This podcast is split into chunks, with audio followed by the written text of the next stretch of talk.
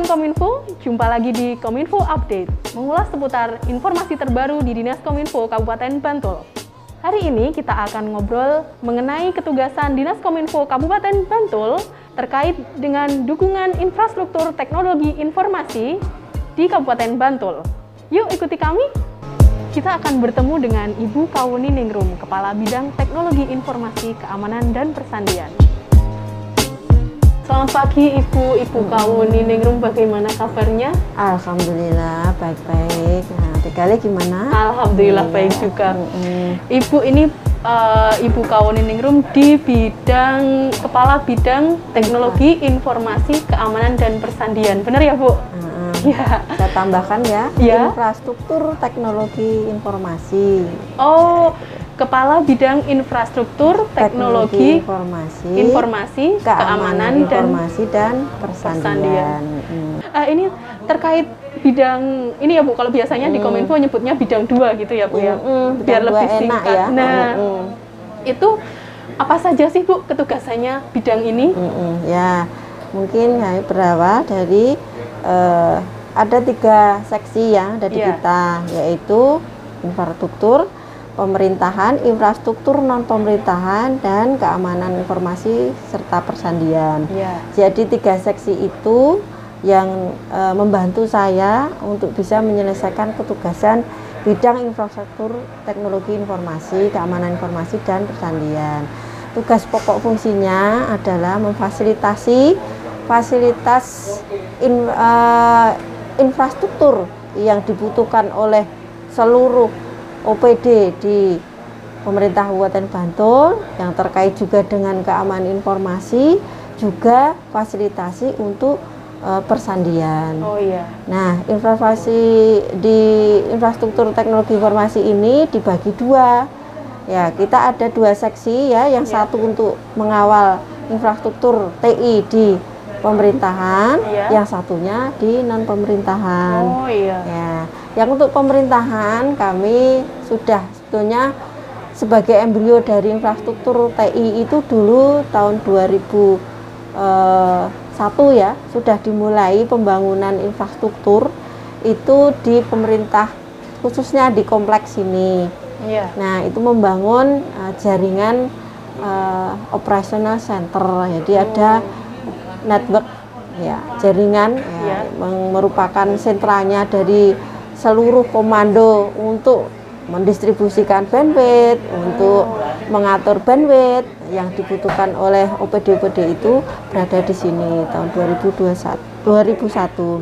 Alhamdulillah sampai tahun dua ribu dua puluh satu ini kita sudah membangun jaringan W A N, Wide Area Network ya, jaringan kota Kabupaten Bantul itu sejumlah dua ratus enam puluh enam instansi atau O P D atau ya U P T lah. Oh, iya. Nah itu ada sekitar dua ratus enam puluh enam. Itu ada dua uh, teknologi yang kita gunakan, teknologi fiber optik juga teknologi radio link. Nah, teknologi fiber optik alhamdulillah kita bisa membangun backbone ya sejauh atau sejarak seratus empat puluh kilometer hmm. yang itu melingkar kecamatan di Kabupaten Bantul, walaupun nah, kemarin tahun dua ribu dua puluh itu kami rencananya mau menyelesaikan lingkar ya, tujuh belas kecamatan itu ya, uh-huh. sebenarnya tujuh belas kecamatan sudah ya. Tapi antara ke, yang di sebelah barat ini Kretek Sindon ya. menuju ke kecamatan Pajangan, Pajangan itu kami belum bisa menyelesaikan karena oh. kena refocusing ya. oh, iya. Nah, cuman alhamdulillah dengan um, kita metode ininya ya pola untuk jalurnya itu menggunakan ring atau cincin, maka yeah. uh, nanti kalaupun di sini belum ketutup tapi bisa menyalurkan dari uh, arah yang, yang lain, lain. Oh. Uh, itu ada seratus empat puluh yang kita selesaikan, seratus empat puluh kilometer jaringan uh, fiber optik uh, untuk menuju ke kecamatan. Nah dari kabupaten menuju kecamatan ini ternyata kita melewati puskesmas hmm. karena puskesmas itu merupakan ujung tombaknya pelayanan kesehatan di Kabupaten Bantul, maka uh, kami alihkan semuanya. uh, yang dulu tahun dua ribu tujuh belas itu dibangun dengan ride-hailing, tahun dua ribu mulai dua ribu delapan belas itu dibangun menggunakan fiber optik. Hmm. Ada dua puluh puskesmas yang sudah kita bangun dengan fiber optik.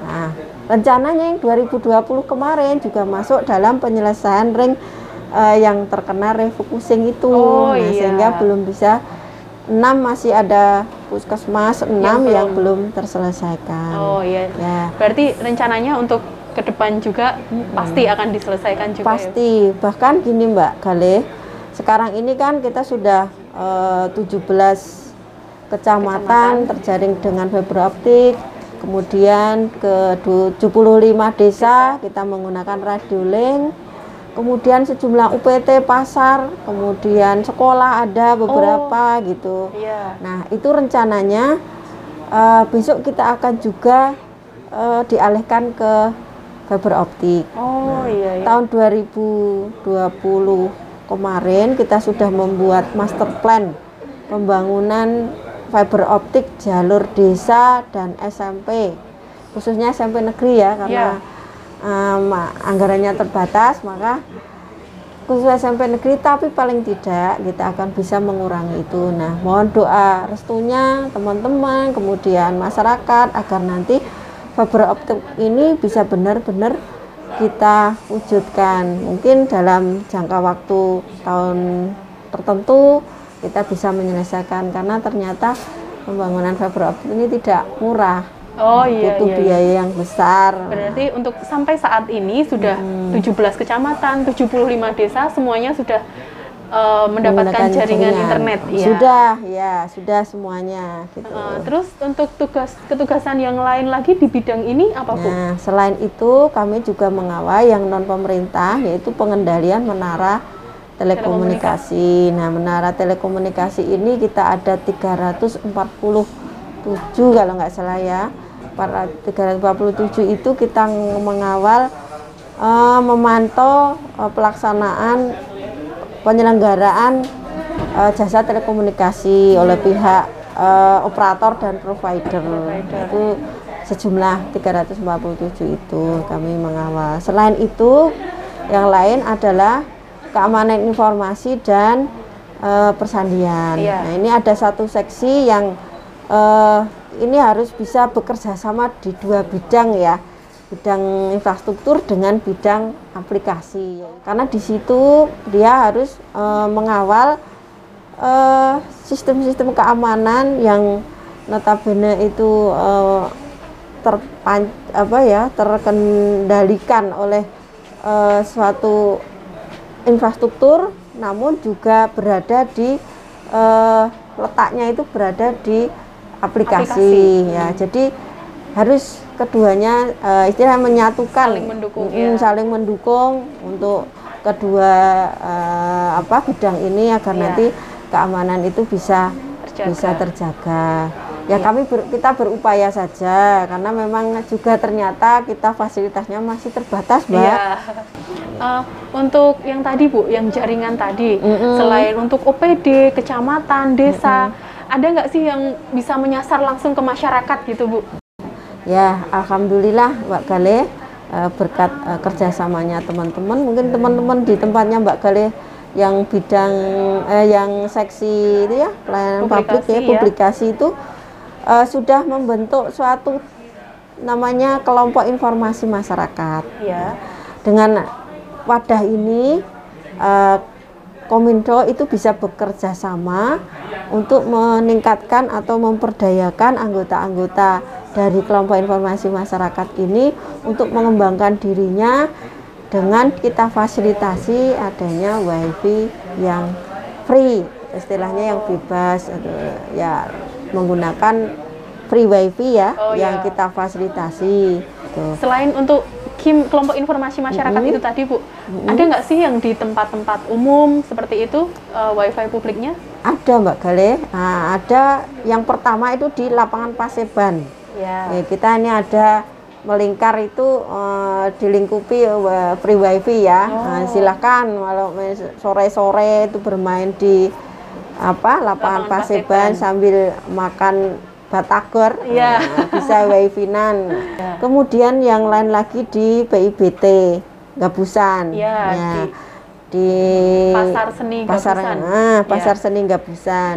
Kemudian ini yang tahun ini kita jangkau yang baru lagi ya, dalam proses ya, eh, mungkin ini sudah selesai ya. Itu di Taman Adipura. Oh, Taman Adipura sebelah nah, sini ya, Bu? Sebelah selatannya Taman, Taman Pasiban ya. Itu kita di situ. Kemudian lagi ada di Parangtritis di Joglo. Oh, di Joglo Parangtritis. Nah, di Joglo ya. Parangtritis kita upayakan juga ada lang uh, wifi, free wifi. Nah, kemudian juga ada yang kita upayakan untuk uh, di T I C. Tourism Information Center, Center oh, ya, Tourism yeah. Information Center itu di kita siapkan walaupun dengan teknologi radio link, oh. karena di situ e, ternyata kalau belum kita mencapai. Siapkan dengan langganan yang dengan pihak lain ternyata kesulitan. Nah, oh. Kalau yang di T I C itu sudah hmm. selesai juga, Bu, prosesnya. Nah, ini dalam proses Mbak Galih e, nanti e, kita apa? bisa lihat ya. Oh iya, uh, nanti kita sekalian uh, sekalian untuk bisa uh, melihat bagaimana uh, proses pelaksanaan uh, pemasangan wifi di T I C. T I C.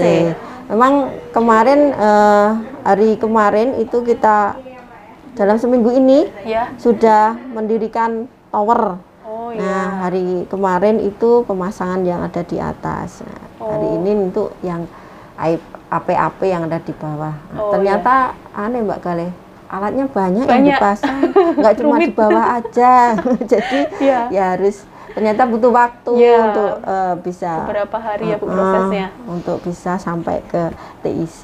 Yeah. Gitu. Mungkin lebih seru lagi kalau kita nanti saya kan diajak Buning ke sana oh, ya. Ya, ayo ke sana sekalian kita lihat pantai. Oh iya, benar-benar benar-benar. Ya. Kawan Kominfo, sepertinya setelah ini kita akan langsung kita ikuti, langsung kita datang ke T I C, Tourism Information Center.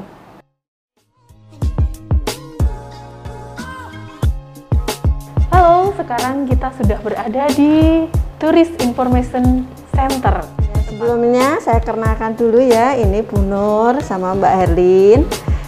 Yang selalu berada di sini, nanti bersama beliau uh, bisa menyampaikan fasilitas-fasilitas yang akan kita siapkan untuk uh, pengunjung ya, terutama khususnya wifi publik. Oh ya, iya, iya.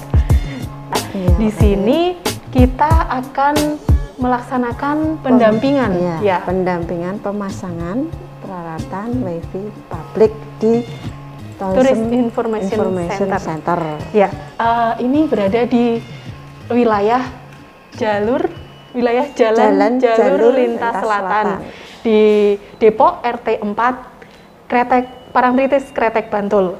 Ya, ya, ya. Monggo kita langsung saja masuk untuk melihat bagaimana pemasangan wifi publik di. Selamat siang Mas Wahyu. Selamat siang Mas Wahyu. Halo. Ini proses pemasangan uh, untuk P O I yang ada di sini ya Mas Wahyu ya.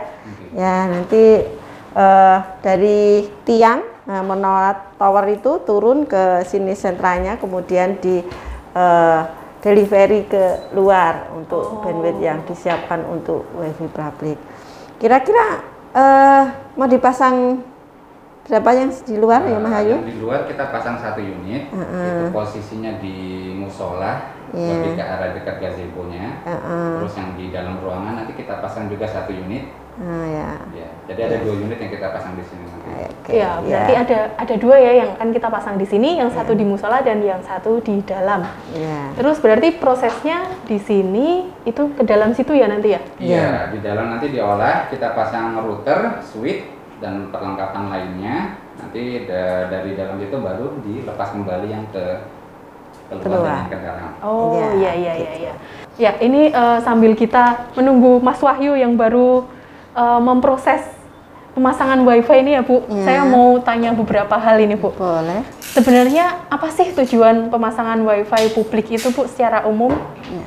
Secara umum kita pengen fasilitasi masyarakat. oh. ya biar nanti masyarakat itu bisa uh, dapat fasilitas mudahan untuk menggunakan akses internet. Apalagi sekarang ini masa pandemi ya, iya. diharapkan bisa uh, daring secara mm-hmm. online. Nah, jadi uh, memungkinkan untuk masyarakat tuh datang ke sini biar mendapatkan akses internet dengan mudah. Oh, iya. Harapan kita seperti itu. Iya. Walaupun kondisi memang mm-hmm. tidak memungkinkan, uh, tidak besar kemungkinan kita tidak mampu menyiapkan untuk semua, semua. masyarakat Kabupaten Bantul. Oh iya. Ya. Uh-huh. Terus sebenarnya bisa nggak sih masyarakat itu mengajukan permintaan untuk dibuatkan wifi publik? Ya, ini yang menjadi dilema bagi kita. Iya. Kenapa? E, kita itu pengen memberikan fasilitas kepada semua masyarakat, tapi mm-hmm. tentunya kita juga ada prosedur dan aturan yang harus diikuti. Oh iya. Nah, jadi harapan kita karena kita itu tidak bisa memberikan masyarakat itu satu persatu, mm-hmm. maka harapannya harus sebagai kelompok. Yeah. Nah, yang diizinkan oleh Kominfo yang sudah disepakati sebagai itu uh, sebuah kelompok yang bisa difasilitasi oleh pemerintah, yaitu berupa kelompok informasi masyarakat oh, yeah. yang disusun uh, mungkin untuk prosedur dan mekanisme bisa menanyakan langsung ke uh, teman-teman Kominfo, mm-hmm. uh, khususnya untuk yang pemberdayaan informasi dan uh, apa P P I D, P P I D uh, agar nanti daerah. bisa terfasilitasi bagaimana mekanisme dan prosedurnya. Mm-hmm. Cuman yang jelas bahwa itu harus ada izin dari desa. Oh, yeah. Ya, harapan kita setiap desa itu ada, hmm. jadi nanti kita bisa merata, walaupun nanti untuk fasilitasnya kita lihat uh, kondisi yang uh, bisa dimungkinkan fasilitasi, apakah melalui yang metode radiolink ataukah memang kita yang bekerja sama dengan pihak ketiga. Pihak ketiga. Nah tentunya ini juga harus melihat kondisi dan kemampuannya pemerintah Kabupaten Bantul. Oh, iya. ya. Jadi uh, pada dasarnya kita ingin sekali ya Bu iya, memfasilitasi, bener. tapi karena masih ada keterbatasan, jadi iya. harus melewati prosedur yang ada. Ada ya. Terus kemudian Bu, untuk keamanannya, aman nggak sih sebenarnya kalau kita mengakses internet dengan menggunakan wifi publik ini Bu? Kami berupaya untuk bisa aman. Nah, jadi kita sesuai Kementerian Kominfo itu ada apa namanya alur dan mekanismenya untuk memblokir situs-situs yang Uh, tidak resmi yeah. uh, agar nanti tidak bisa diakses oleh masyarakat. Dan khusus kami yang kita siapkan menggunakan uh, metode radiolink ini tentu ada username dan passwordnya. Nah di situ sebagai salah satu uh, apa upaya mm-hmm. untuk bisa uh, masuk ke jaringan itu dengan Uh, aman, tidak uh, istilahnya menggunakan jaringan kita dengan baik oh, dan iya. aman gitu. Uh, uh. Berarti uh, selain keamanan juga yang dijamin oleh Kominfo, untuk terkait bagaimana sih nanti kalau ada masyarakat yang mengakses konten-konten negatif itu dari Kominfo seperti apa Bu tindakannya? Uh, ini mungkin uh, kita tidak bisa satu per orang satu, apalagi dia akses pakai H P ya. Iya. Kita tidak bisa uh, mengendalikan itu, karena mm-hmm. itu terus terang uh, dari perangkatnya itu sendiri. Tapi yang pasti dari jaringan kita, mm-hmm. uh, kita sudah ada uh, upaya untuk bisa uh, memberikan aman ya. Iya. Uh, kita di D N S-nya sudah kita blokir oh. uh, agar nanti tidak bisa diakses oleh oh. uh, masyarakat secara bebas gitu. Iya. Jadi oh. ada ada beberapa batasan, situs batasan ya, tertentu ya, Bu, ya? situs-situs yang kita tidak izinkan untuk diakses. Itu khususnya yang menggunakan radio kita. Oh, iya. Kemudian yang untuk dengan uh, apa pihak lain kami sudah menyampaikan kepada mereka untuk bisa juga menjaga di D N S mereka untuk bisa uh, apa memblokir situs-situs yang tidak aman buat masyarakat. Oh gitu. iya iya iya. Ini kayaknya saya juga pengen nih Bu lihat yang di yang di luar tadi, okay. kayaknya baru ada pemasangan, proses pemasangan ya Bu ya. Boleh. Sekalian kita lanjutkan ngobrolnya. Oke. Okay. Di luar ya, juga boleh, ya Bu ya, ya kita berpanas-panasan. Ya. Kita ke pemasangan menaranya di sebelah sana ya Bu ya? Ya, siap.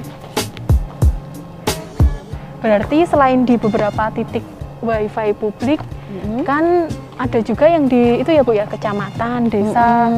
Mm-hmm. Itu kalau masyarakat umum itu boleh nggak sih Bu mengakses internet, mengakses wifi melalui itu di misal di kantor kecamatan mm-hmm. atau misal di desa itu kan biasanya ada tempat, ada pendopo atau apa seperti itu, mm. boleh nggak sih Bu kalau yeah. masyarakat umum?